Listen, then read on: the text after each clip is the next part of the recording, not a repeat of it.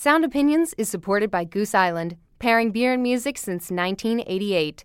Goose Island Beer Company, Chicago, Illinois. Listen critically, enjoy responsibly. There had been abuse in my family, but it was mostly musical in nature.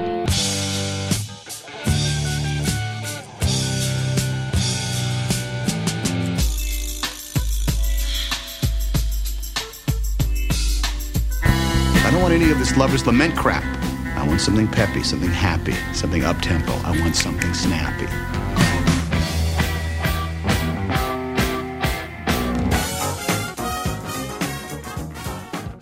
Sound Opinions is heading south of the border. Our world tour continues with a stop in Mexico. I'm Jim DeRogatis from WBEZ and Columbia College. And I'm Greg Kot of the Chicago Tribune. Music journalist Josh Norek is our guide through the Mexican music scene from norteño to techno. And back in Chicago, we review the latest from gospel godmother Mavis Staples. That's all coming up on Sound Opinions.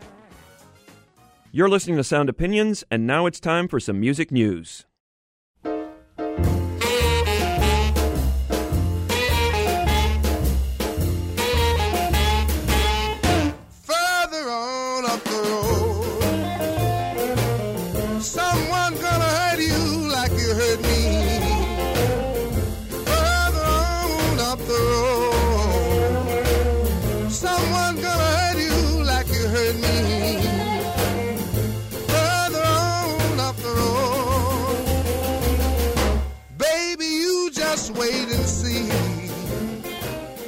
That is Bobby Blue Bland with a song called Further Up the Road, one of his classics from the 60s. Bobby Blue Bland dead at the age of 83 in Memphis a few days ago. The same city where he developed his chops as one of the smoothest blues vocalists ever. A lot of people called him the Sinatra of the blues, and he was the king of pop blues. I think the great contribution of Bland to blues history is it had been dominated by shouters up until the point where this guy started singing. And he had said sort of that velvet smoothness that he brought to the genre, which was unlike anything that had come before him. He started out as a gospel singer, and he was also a big part of that Beale Street blues scene in Memphis. He actually was in a band with B.B. King at one point. He was also BB's chauffeur and valet for a time. so he would take BB to the show, open the show for BB King, and then drive BB back afterwards. So And press his suits. yeah, indeed, he was uh, he was a do everything kind of guy for a long period of time, paying his dues, so to speak. Then he established his name in the late 50s with a bunch of singles on the Duke label out of Houston that were put together on a 1961 compilation album called Two Steps from the Blues. Folks, if you're looking for one record to represent Bobby Blue Bland, this would be the one. The album cover sums it all up. You know, it's Bobby in front of this building, foot on a step, and he's got that jacket slung over the shoulder, very Sinatra like. And uh, he he would say that he would listen to the pop crooners like Sinatra. Big influence in his life was Nat King Cole. He wanted that intensity, but he also wanted that smoothness. So he was emulating these pop and jazz singers and bringing that sensibility into his blues songs. You know, using the microphone as an instrument, using subtlety and intimacy as a way of delivering songs. That was pretty fresh stuff for the blues at that point. He had a bunch of hits further up the road we just played. I Pity the Fool, That's the Way Love Is, Turn on Your Love Light, 60 R&B hits throughout a career that lasted for decades. He was playing 2 to 300 shows a year well through the 90s and remained one of the main draws on the blues circuit, primarily playing to African American audiences throughout his life. But a classic singer that I think had universal appeal. I want to go back to that first record to play what I think is one of his signature songs, his version of St. James Infirmary. It's an American folk song that had been passed through generations. Uh, Louis Armstrong did a version actually of it in the 20s that's quite famous. All these versions of that song are taking different takes on the death of a lover. And I think Bobby Blue Bland's version is among the most devastating of them all because you can just hear the sorrow in his voice. I think what he's talking about is that the woman he loved committed suicide here, and he's so devastated that he wants to trade places with her. This is Bobby Blue Bland with St. James Infirmary on Sound Opinions. I went down to St. James Infirmary and I heard my baby groan and I felt so brokenhearted. She used to be my very own. I tried so hard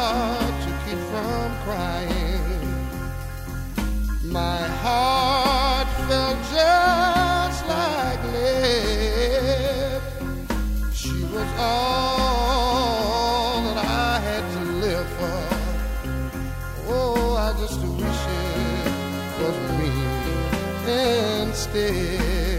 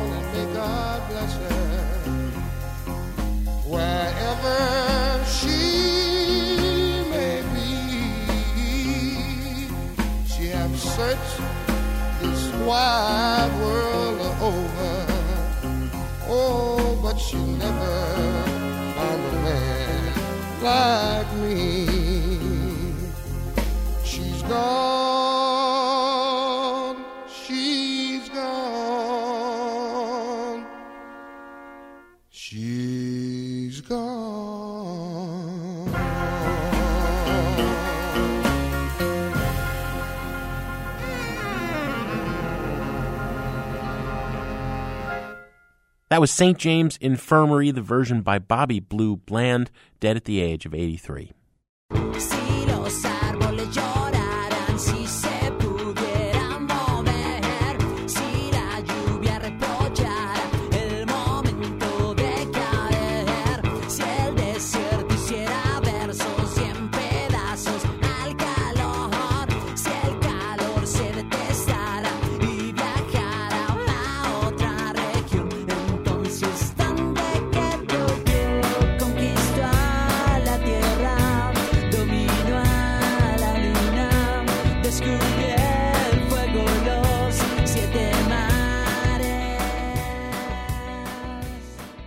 Listening to Sound Opinions. I'm Greg Kot here with Jim DeRogatis, and that's a track called La Loco Motora by Mexican artist Cafe Tacuba. Now, if you know Mexican rock, then you know Cafe Tacuba. This band was at the forefront of that late 90s Latin alternative music boom, and for a lot of American fans, their records were a real wake up call to that sound. Something exciting was going on in Mexican music, and Cafe Tacuba was leading the way. Regular listeners will know by now that we've been on a Sound Opinions world tour, finding out what it means to rock in places like, so far, Japan and Sweden. This week, we're making a stop south of the border in Mexico. Mexico isn't only a musical powerhouse in Latin America, it's a musical powerhouse at home. Remember, 10% of Americans are of Mexican descent, and that number is growing all the time. Josh Norek hosts the public radio music show The Latin Alternative, and he's the vice president of Nacional Records, which is home to a lot of cool Mexican rock and pop bands. We turn to him for help in navigating the country's music scene. Josh, welcome to Sound Opinions. So happy to be here. Now, Josh, you're a dedicated rock and Espanol evangelist, so I was surprised to learn that you grew up not in Los Angeles, not in Houston, but in Albany. How does a kid from upstate New York fall in love with Latin alternative music? Oh, Albany, New York is a hotbed of Latin alternative culture. Um, actually, yeah, you know, I grew up in a smaller town outside of Albany, New York, and in my youth, I really didn't even know that Latin rock, you know, beyond Los Lobos, existed. I spoke Spanish, but for kicks, I mean, I was translating Tom Petty's "Free Falling" as "Libre Cayendo" when I was 12 years old, or Mellencamp's "Pink Houses" as "Casas Rosadas," and. Uh, Fast forward a few years, I go to Argentina with the intention of being an exchange student. The minute I heard uh, Argentina's band Los Fabulosos Cadillacs, everything changed in my life.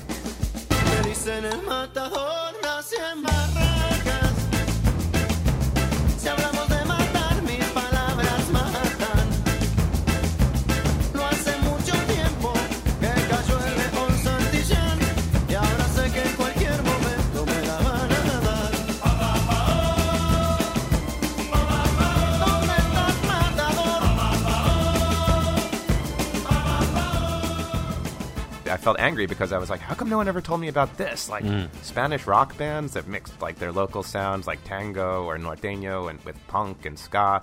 Something like literally changed in my blood where at the age of 20 I'm like I'm coming back to the US and my life's mission is to spread this gospel.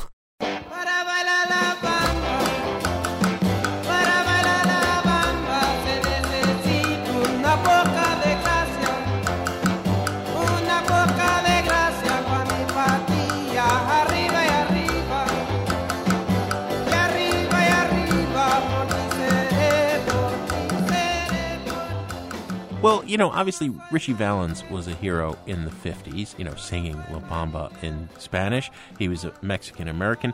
But how did rock emerge in Mexico itself and begin to take on its own identity there? Yeah, that's an interesting question. In Latin America in general, it's not just unique to Mexico. There's been a rock and roll culture and history uh, starting in the 50s and 60s with groups like Los Teen Tops, who would basically do covers of uh, Beatles or Elvis Presley songs in Spanish.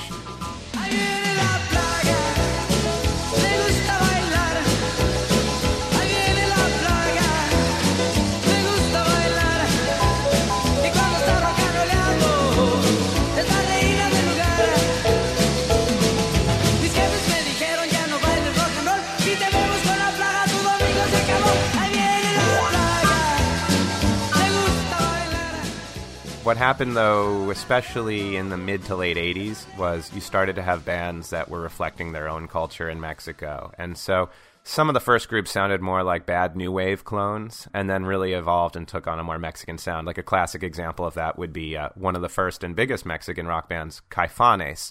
They later changed their name to Jaguares, and they're led by Saul Hernandez. You know, when Caifanes started, if you look at their publicity photos, and I, full disclosure, I was their publicist back in the day. You know, they kind of looked like a, a knockoff of The Cure.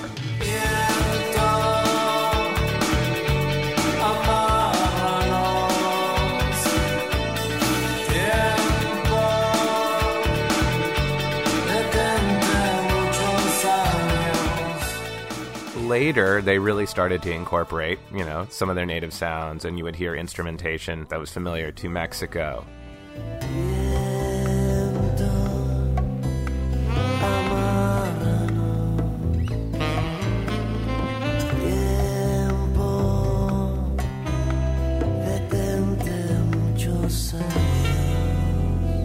Things really broke through uh, a band from Mexico called Maldita Vecindad.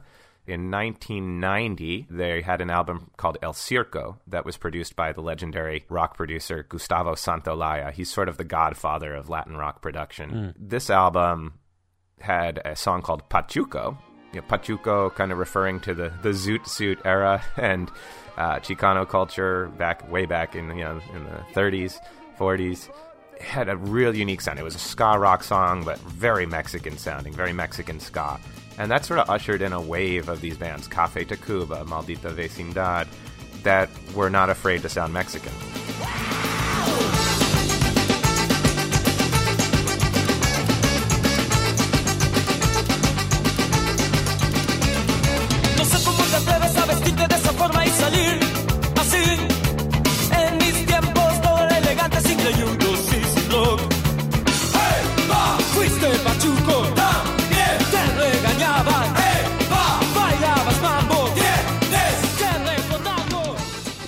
Sense in the 70s that rock music was basically banned in Mexico. The Mexican government was extremely hostile to it, and, and maybe that was a factor in the scene's slow start.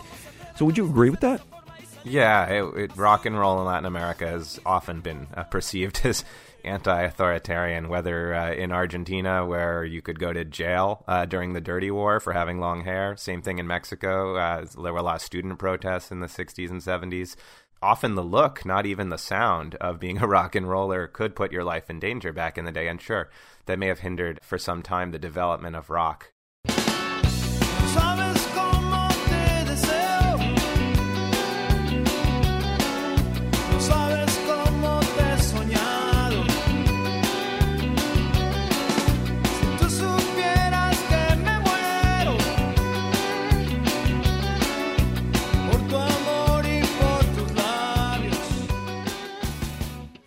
What was interesting to me is the first exposure I had to seeing some of these Mexican bands was on a large scale, actually. Maná was a band that was actually filling arenas in the United States. At least they were in Chicago when I went to see them, and I think it was the late 80s. How does something like that happen? Yeah, I mean, Maná is a is a great example, and it's debatable. I mean, I was their another band that I was the publicist for in the '90s. Um, some hardcore rock en español fans say, "Hey, Maná's not a rock band; they're a pop band." I disagree. I think they're a rock band, and this is a group that I think because they were so huge in Mexico, certainly it spilled over into the United States in the Mexican immigrant community, and they've also just really blown up among all Latino communities.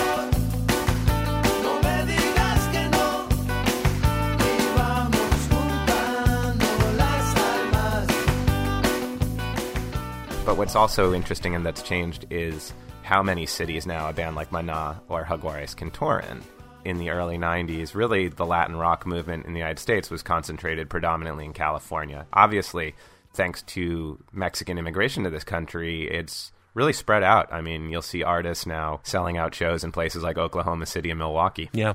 That to me is what's really impressive about the growth of Mexican rock. And I think with Maná, at least my impression was that it was essentially Spanish lyrics atop of very Anglo sounding rock arrangements. But where it really got interesting in, in the 90s was when some of these more traditional genres and sounds, the more, more ethnic, more folk oriented type music began filtering into the rock and sort of gave it some distinctive flair, right? Yeah, probably the best example of that is, is the landmark 1994 album from Mexico's Cafe Tacuba. They had this record called Re, which a lot of people call the, the Sergeant Pepper of Mexican rock. This is an album that one minute will have like a death metal polka song and then go into a very traditional bolero ballad. I mean, it's literally every song is completely different. Ay, cuando volteé lo tenía arriba, es una luz. Algún tiempo me dejó inmóvil, solo me quedó el zumbido de la luz.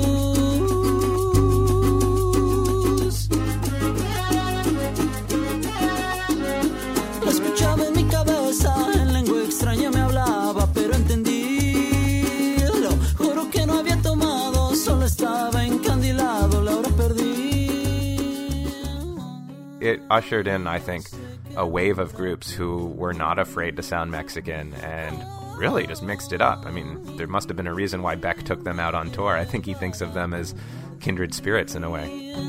Oh,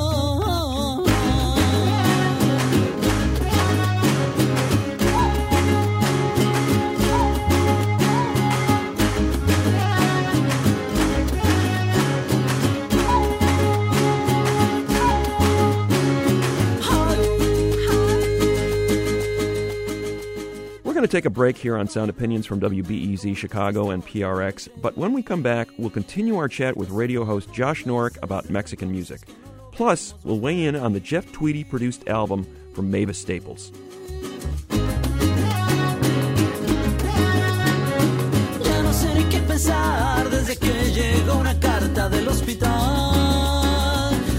Tiene quemaduras y ceguera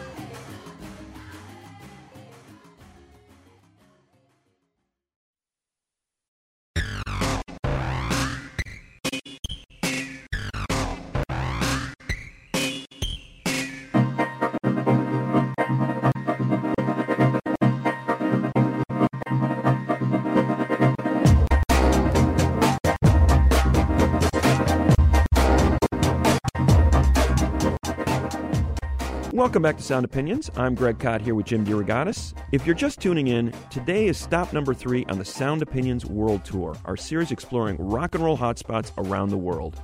Today, we're taking an in depth look at Mexico. Greg, that track is Polaris from one group that's gotten us pretty excited about Mexican music recently Nortec Collective, the DJ ensemble from Tijuana that merges techno and Mexican regional musics. We've got Josh Norek with us today. He's acting as our tour guide through the Mexican pop landscape. Josh co hosts The Latin Alternative, a music radio show, and he's vice president of Nacional Records, a Latin alternative music label. Josh, I want to talk about some of the regional sounds that you hear being incorporated into modern Mexican music. You know, for us gringos, uh, a lot of these Mexican genres can get pretty confusing. Norteño, mariachi, cumbia. What is Mexican regional music, and what do some of those traditional genres sound like? Well, I mean, a lot of the perceived what's called regional Mexican sounds originate from northern Mexico, and in terms of the instrumentation, it's very similar to what we would call polka in the United States. There was a history of German, especially Mennonite immigration to northern Mexico, and so with them they brought their own instruments, including the accordion, and that's that's why you know if you look at the historical roots of regional Mexican music, you'll see a lot of instruments that would be common to a polka band. I often joke that you know Nortec Collective could be huge in Poland if they actually went over and played there.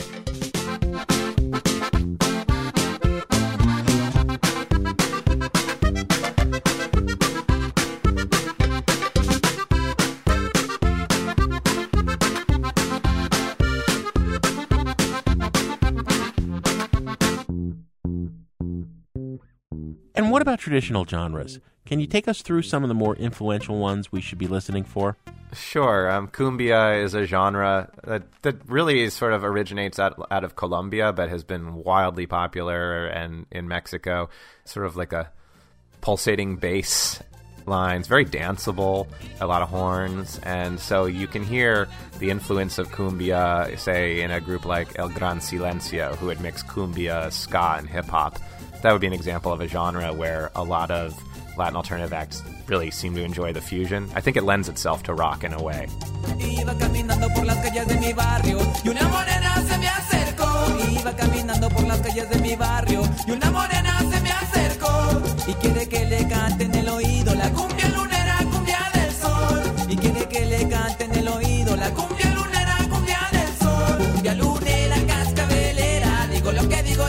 Lo que quiera. Vamos pa adentro, vamos pa afuera. Baila rica cumbia con la limón limonera. Baila rica cumbia con la limón limonera. Vamos pa adentro, vamos pa afuera. Luna lunera, cascabelera. Digo lo que digo, digo, digo lo que quiera. You have norteño, which is a, a popular regional Mexican genre. Norteño literally means, you know, from the north. And so this is sort of it's almost like Mexican country music, if you will. You know, the stereotype of the the the guys all wearing the matching suits and the, the the hats. A lot of brass instrumentation, tuba, trumpet, contrabajo. So you have a band like Nortec Collective. Their name itself, Nortec, uh, is short for the fusion of norteño and techno. And um, the two main DJs, Bostich and Fusible, I mean, yes, they're DJs, but when you go see them in concert, it's a full band. They have an accordionist, they have a guy jumping around with a tuba, keyboards. Sound machine. Sound machine.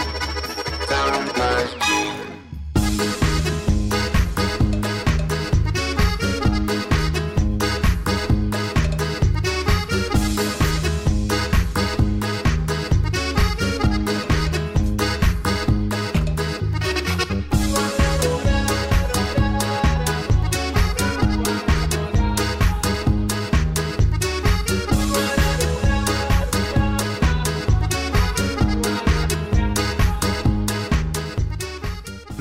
It's probably the most familiar to uh, American audiences. You know, the serenading uh, with with trumpets. But basically, yeah, mariachi, cumbia, norteño. Those tend to be the traditional Mexican genres that I see getting incorporated into Latin rock or Latin alternative music. Uh, I'm tripping still on something you said earlier about the fondness in Mexico for goth and, and bands modeling themselves after The Cure. Is this thematic? Is this musical? I mean, you know, it makes sense. Goth, Day of the Dead, the culture, know. Yeah, absolutely. I mean, there's certainly a cultural aspect. I mean, Dia de los Muertos, Day of the Dead, for sure, and, and you know, a lot of the Gothic imagery associated with Catholicism in in Mexico, and at the same time, the phenomenon of Morrissey in the United States. That probably 80% of the people buying a new Morrissey album in 2013 are Chicano. This goth exchange is fascinating. I think it really culminated for me in terms of as a witness uh, in 2002. Jaguares, the Mexican rock band, did a five city tour in the United States together with Morrissey. When I went to the concert uh, at the Arrowhead Pond in Anaheim, in my head, coming from the East Coast, I was expecting the great clash of civilizations. Just in Albany, New York, most of Morrissey fans were like, you know, typically pasty faced, artsy kids wearing black jackets. When I got to the concert, I couldn't be more wrong. The audience was 99.9% Mexican or Chicano. They were crying. You'd th- see 300 pound cholos crying when Morrissey was on stage, and then absolutely pumping their fists when Jaguares came on stage. So it's sort of like this duality, if you will, to Mexican rock culture.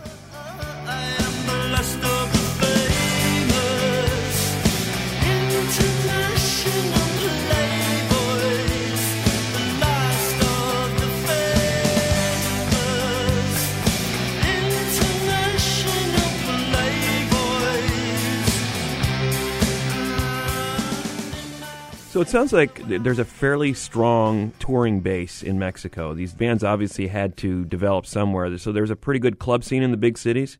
Yes and no. Um, there's also been some changes in what's been happening. I mean, Mexico traditionally had like two powerhouses of the rock scene. You had Mexico City, which, of course, with 20 million people, how can it not be? and that's where a lot of these bands like Cafe Tacuba, Jaguares, Maldita Vecindad came from. Basically, all the bands in that late 80s, early 90s era were coming out of Mexico City. What happened, though, in the late 90s and in the early 2000s, the real exciting place was Monterrey, Mexico, up north. Mm-hmm. Monterrey has always been a more middle class city. It's the industrial capital of Mexico. You have a lot of engineers. And, you know, let's be honest, rock and roll is largely a middle class phenomenon. It requires at least enough money to be able to buy instruments or a rehearsal place. And so you would have a lot of these really cool cutting edge groups like Kinky or hip hop groups like Control Machete or power pop groups like Jumbo coming out of Monterrey. Mm. And unfortunately, in recent years, just Monterrey has been hit very hard by the war on drugs in Mexico and the cartel fighting. A lot of the nightclubs in Monterrey have had to close. There was- There was an interesting article in Billboard magazine uh, last year talking about the number of artists and managers who lived in Monterrey who are relocating to Mexico City for its relative safety.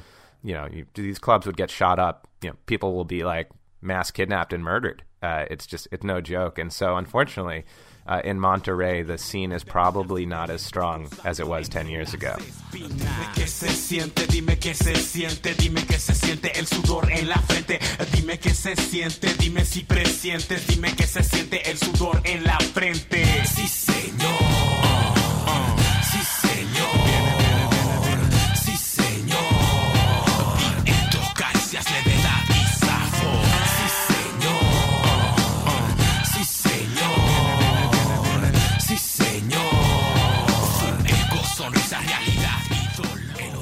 You mentioned the drug wars. Is the Mexican rock that's being made today is is it very political in addressing that and immigrations, you know, U.S. policy toward Mexico?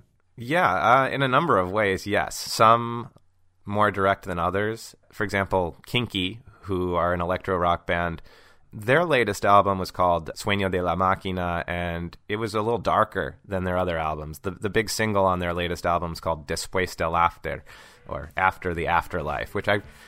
I don't really think that a song like that would have been on their record from 10 years ago. You know, these guys are from Monterrey, Mexico. They relocated to Los Angeles.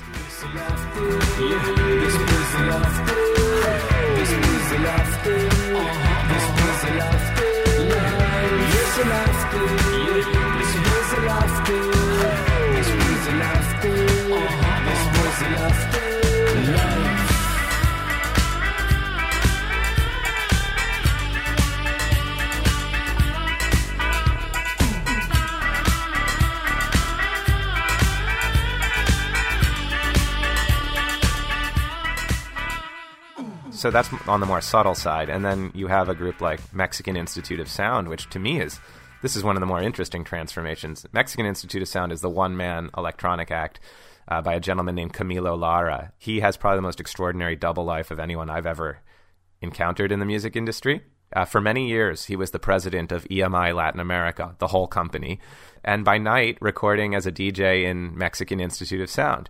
Probably about a year ago, Camilo's apartment building. One day he woke up and there were helicopters circling all over the building. And he later found out that there had been a ton of C4 explosives found in his building. And, you know, again involved with the drug war that's going on. And Camilo is really just an artist artist. He's probably the leading tastemaker in Mexico. But his prior Mexican Institute of Sound albums were always just, you know, fun and goofy uh, Latin electronica. And his most recent album, I never would have really expected this from him, uh, is called Politico, or politi- politician, or political, uh, would be a translation.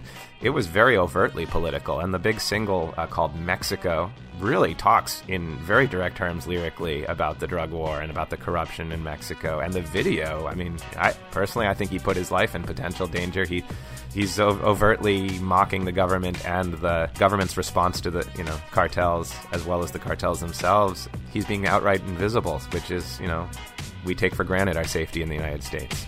¿Cuánto tiempo va a pasar para que pueda mejorar? Todos somos víctimas de un estado confiscado con un gobierno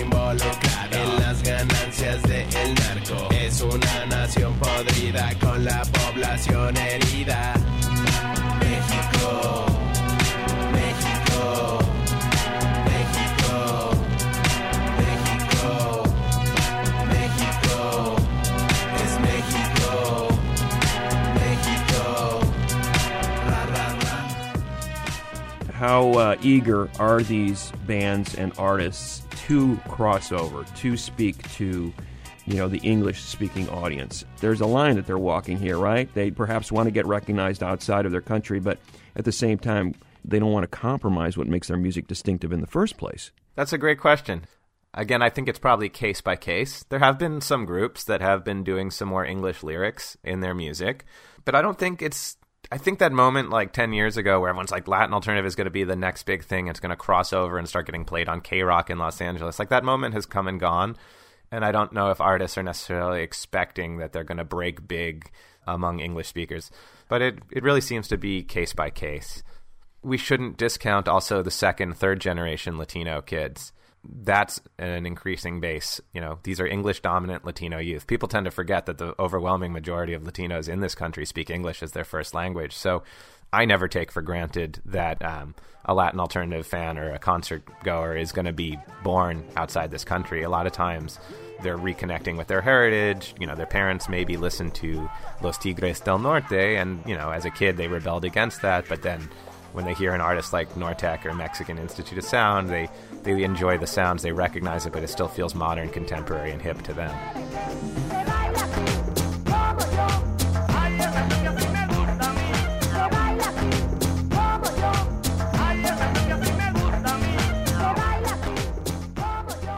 Josh, thank you so much for being our guide on the Sound Opinions World Tour. Fue un placer. It was a pleasure. Thanks so much. Josh Norek co hosts Public Radio's The Latin Alternative. You can learn more about his music show at www.thelatinalternative.com. Jim, to round out our musical visit to Mexico, we wanted to know what Mexican music fans are listening to right now. So we turned to Alejandro Franco. He's the host of the Mexico City based music TV show Sesiones, which airs throughout Latin America. We got him on the phone from Mexico City. Alejandro, thanks for joining us. Thanks a lot for having me. I'm very glad to speak with you. So you're the man with a finger on the pulse of the Mexican music scene. Now, what are most music fans listening to right now? Who's topping the charts rock-wise?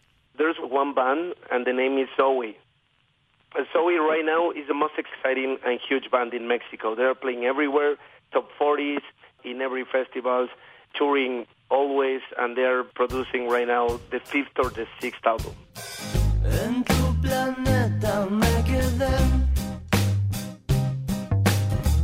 Fue por un tiempo y nunca fue mi plan, pero mi nave se averió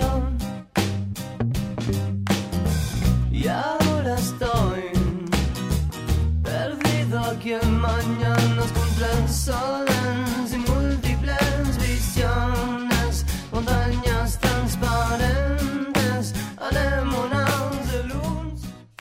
Just that little taste of it, Alejandro, uh, sort of like a Mexican Beatles type of approach. It has that uh, orchestral pop sound to it. Love, love, love,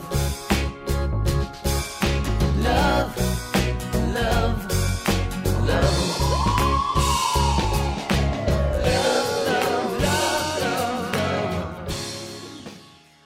For us, it's very natural. We are very close to English, British music in general. We guys, we grew up listening to Oasis or Blur or I don't know, the Stone Roses. A lot of people in the U.S. they are not aware of the Stone Roses, and they're very popular in Mexico. So Zoe's topping the charts. Uh, what else, Alejandro? Maybe an act you're listening to right now? Uh, there is one girl, and her name is Carla Morrison. She's a folk artist, you know. She's from Tecate, Baja California. I mean, she's surrounded of this California style, not only in Mexico but also the U.S. She started indie. She still indie. She's always saying things against the system, in the government, in the media, etc. But she's very cute in in her music, and I think you're gonna like it. The song is called Eres tú. Hoy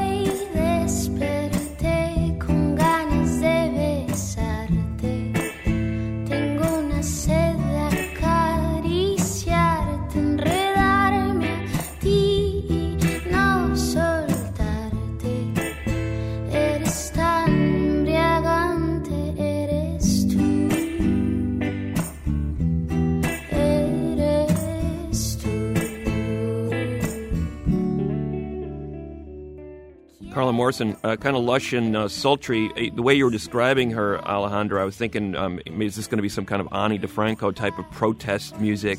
So you're saying that what she's talking about in her lyrics No, no, are- it's, it's it's it's curious because not in the lyrics. In the lyrics, she's kind with the words, and she's always talking about love.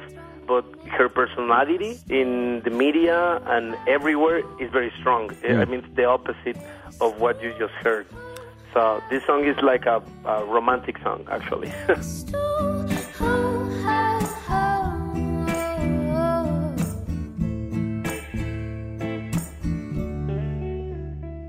All right, so we've got time for one more track. Now, Alejandro, what artist do you want to leave us with? Well, I have a guy. I'm a huge fan of Johnny Cash. You know, I have a guy that I always say it's the Mexican Johnny Cash. He's also from Baja California, and the name is Juan Cirerol. It's a mix of Johnny Cash with Mexican regional music, the corridos, norteños, etc. If I put Juan Cirerol to my mom, she's like, ah, I'm like, I like him. But when I go to a gig of Juan and I see these young people jumping and very happy to see him, it's like, okay, this, this is a little bit different. I, I also say that he's a hipster phenomenon, you know, in Mexico. And this song is La Muchacha de las Tierras Lejanas, something like The Faraway Girl.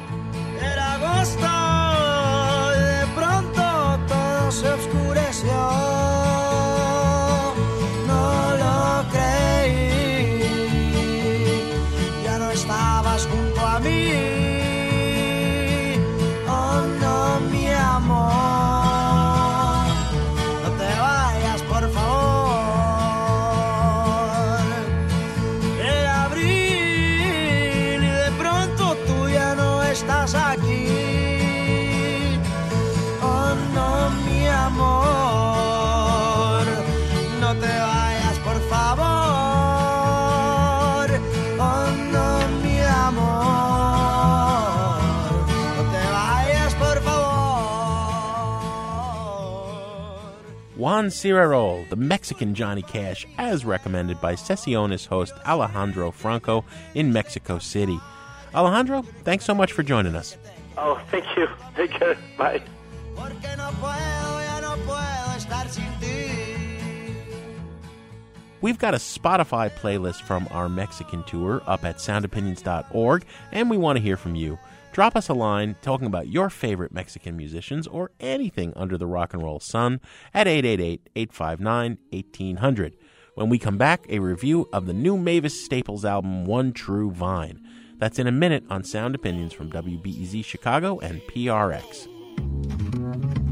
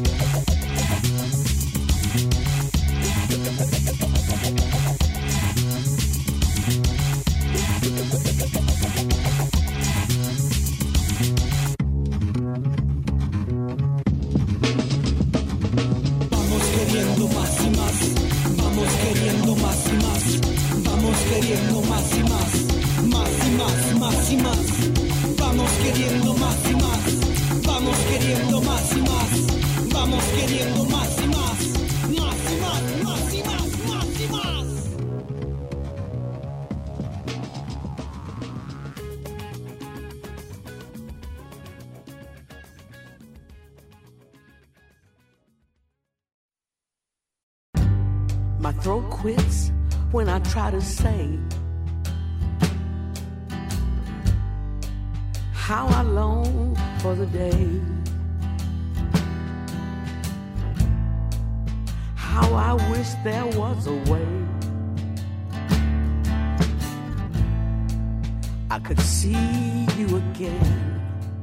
Welcome back to Sound Opinions. I'm Greg Kot with Jim DeRogatis, and that's a song called Jesus Wept, written by Jeff Tweedy and sung by Mavis Staples on her 13th studio album. We talked a little bit about uh, Mavis and her family a few shows ago. Late 40s, starting out in Chicago with the Staples Singers as an eight year old lead vocalist for this family gospel group led by her father, Pops, and including her sisters Yvonne and Cleo, as well as her brother, Purvis. They transitioned from gospel into message music in the 60s. They were working alongside people like Bob Dylan and Janis Joplin. They sold 30 million records at Stax Records in Memphis in the 70s, that great soul label with message music, you know, songs like Respect Yourself and I'll Take You There. And then things sort of fell apart. They fell out of fashion. Came to the point where Mavis was actually calling up local radio stations for weekend DJ gigs and looking for jobs shilling hair products on TV. Prince brought her out of obscurity once again in the late 80s and early 90s, started working with her. And then, after her father Pops died in 2000, she was seriously considering retiring from the music business, but instead self financed her comeback record, Have a Little Faith, which was put out by Alligator Records in 2004. Then began a, a, great streak of albums. 2007, she worked with Ry Cooder on We'll Never Turn Back. Wilco's Jeff Tweedy came into the picture as producer and songwriter on You Are Not Alone in 2010. And Tweedy is back as producer on this new record, One True Vine. Here's a track from it before we review it. It's called I Like the Things About Me. It's a remake of an old Staples singer song from the 60s by Mavis Staples on Sound Opinions. I looked in the mirror. What did I see? A brand new image of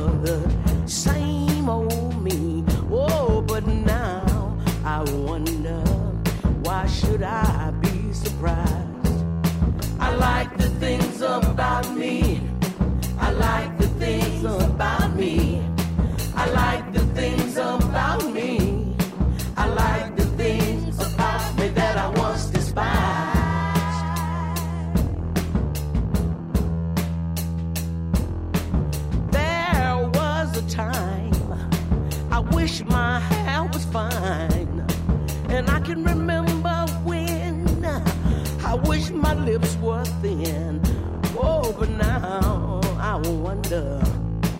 should I be surprised?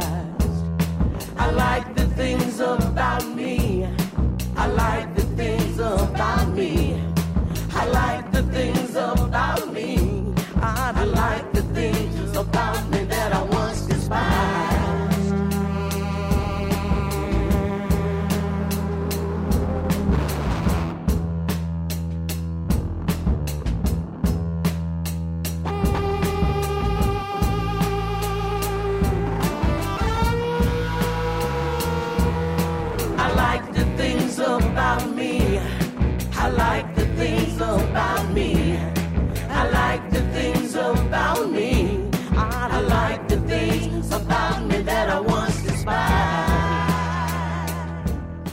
That was I Like the Things About Me from Mavis Staples' 13th studio album, One True Vine.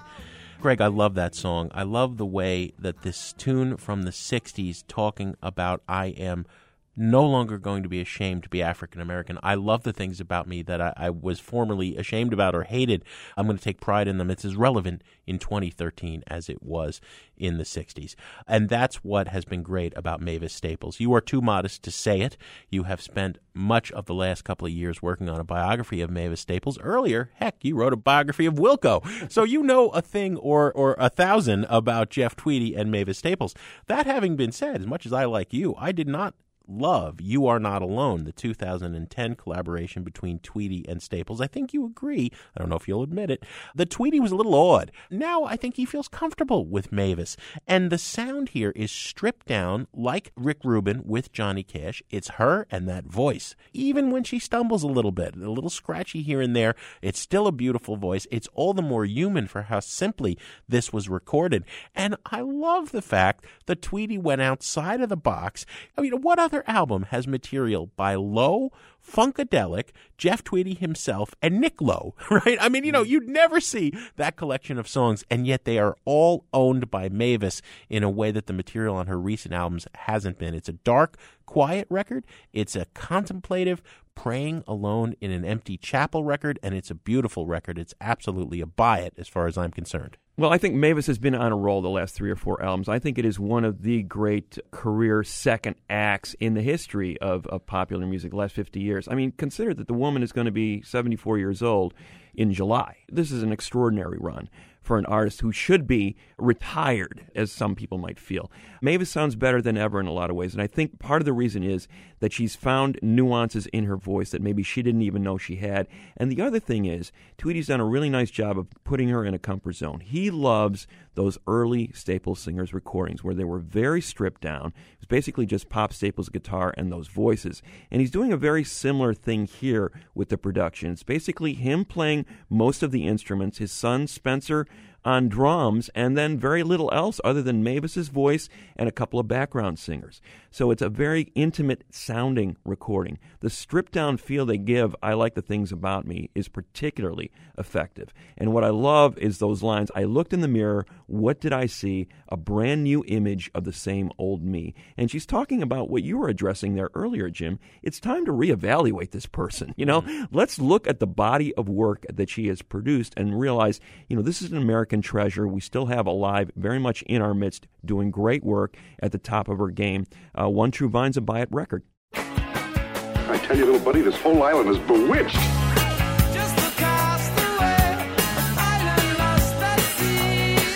I'm stranded on my own. Stranded far from home. Come on. You remember, we were shipwrecked together.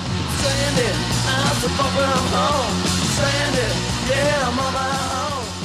As often as possible on this show, we like to climb into the Sound Opinions helicopter, and Jim is going to parachute in to the desert island this week. Jim, what are you going to play on the desert island jukebox for us? Greg, I'm going to play a song that uh, resonated with me last week. I was on a road trip out in New Jersey. My mom was in the hospital. I got stuck there a lot longer than I thought I was going to get stuck. And it's always hard going home again, as Thomas Wolfe said, right? But this song always comes to mind when I'm making that drive from Newark Airport down to South Jersey, where my folks live. And I was, you know, not getting any public radio station in, and I'm flipping the dials, and then it actually comes on. And I am man enough to say it always makes me well up. Something about the power of America from 1968 by Simon and Garfunkel. What a great song. You always think of it as a very wordy song because the words are so heavy, but you look at the lyrics, and there's only three verses, and it's really very short. Simon is writing about hitchhiking from Saginaw, Michigan to Pittsburgh, and then taking a Greyhound bus into New York City with his then girlfriend, Kathy Chitty, whom he had met in England in 1965. Kathy, I'm lost, I said, though I knew she was sleeping. I'm empty and aching, and I don't know why. Counting the cars on the New Jersey Turnpike. They've all gone to look for America. Makes me lose it every time. Something about that song. It's just amazing. The way it goes up, counting the cars on the New Jersey Turnpike, and then resolves in the We've All Gone to Look for America. I actually was going to play the version by Yes. The progressive rock band in the early 70s did an extraordinary arrangement of this tune, which I love. But I'm still getting hate mail for a previous Desert Island Jukebox about Emerson, Lake, and Palmer. I figured I'd stay away from the progressive rock. Also, you think I hate all things Bowie, but Bowie did an extraordinary version of this tune in 2001 at the concert for New York City. Just him, vocals, and a weird acomium keyboard on stage. It's a great song, no matter how you cut it. Here's the Simon and Garfunkel version of America on Sound Opinions. Let us be lovers, we'll marry our fortunes together. I've got some real estate here in my bag. So we bought a pack of cigarettes and Mrs. Wagner pies and walked off to look for America.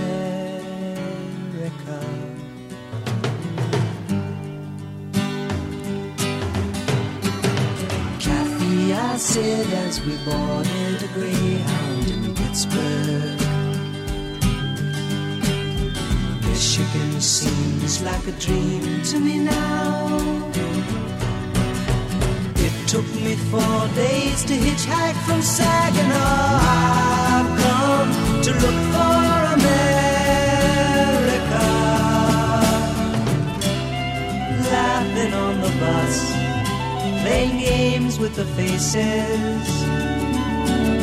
She said the man in the gabardine suit was a spy. I said, be careful, his bow tie is really a camera.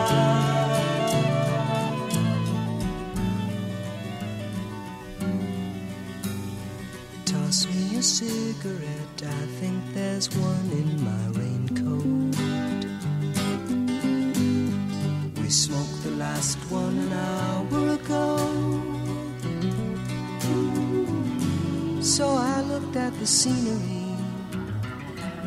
She read her magazine, and the moon rose over an open field.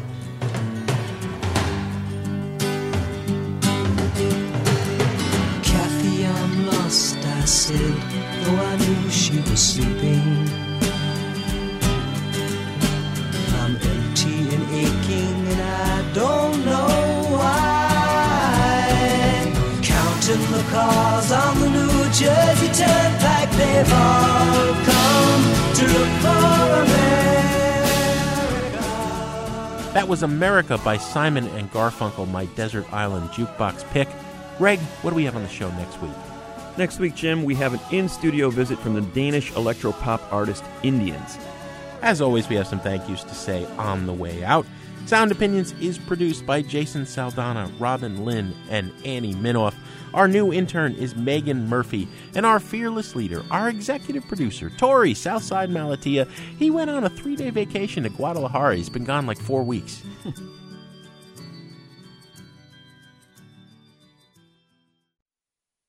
on Sound Opinions, everyone's a critic. So now it's time to hear what you have to say. I'm in the phone, but there's one across the hall. If you don't answer, I'll just ring the wall. I know she's there, but I just had a call. Don't leave me hanging on the telephone. Don't leave me hanging on the telephone. New messages. Hi, guys. Uh, this is Veronica from Portland, Oregon. I hope I'm not too late to add my rules to the concert eti- etiquette rule book. I love going to rock shows, but um, here's the thing: I'm only four foot eleven, and actually, I'm only four foot ten and three quarters, if I'm being honest. And uh, when the show starts, I very carefully pick a spot where I can see the stage, and then invariably, some guy who's like six foot four wanders over and stands right in front of me. It's like I'm a tall guy magnet. So my suggestion is, once you find your spot at a show, turn around and see if there's someone who's a lot shorter than you standing right behind you. If there is, offer to swap places. Trust me, it's not going to change your view at all to have me standing in front of you. Okay, thanks.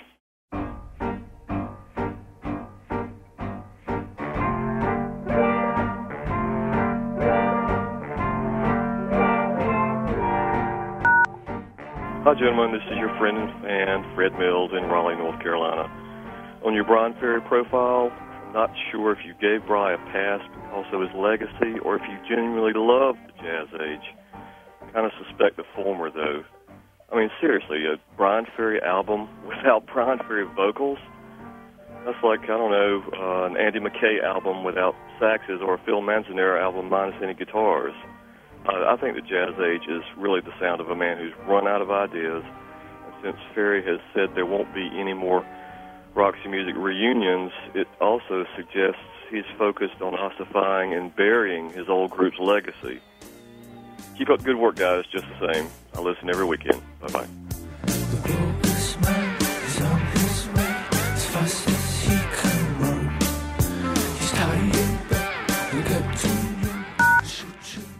Wow, I loved Bryan Ferry. Will love Bryan Ferry forever. Best uh, thing about Bryan Ferry, in my experience that I've had, is uh, had a dream that he performed personally for me in an old theater in Astoria, Oregon, long, long ago. I mean, like 20 years ago, I dreamt this. Uh, one of the most vivid dreams of my life, and it was just a wonderful, wonderful experience with uh, Bryan Ferry. So, uh, uh, your interview with him and all the music was also very memorable too. So, just love him. Bye bye.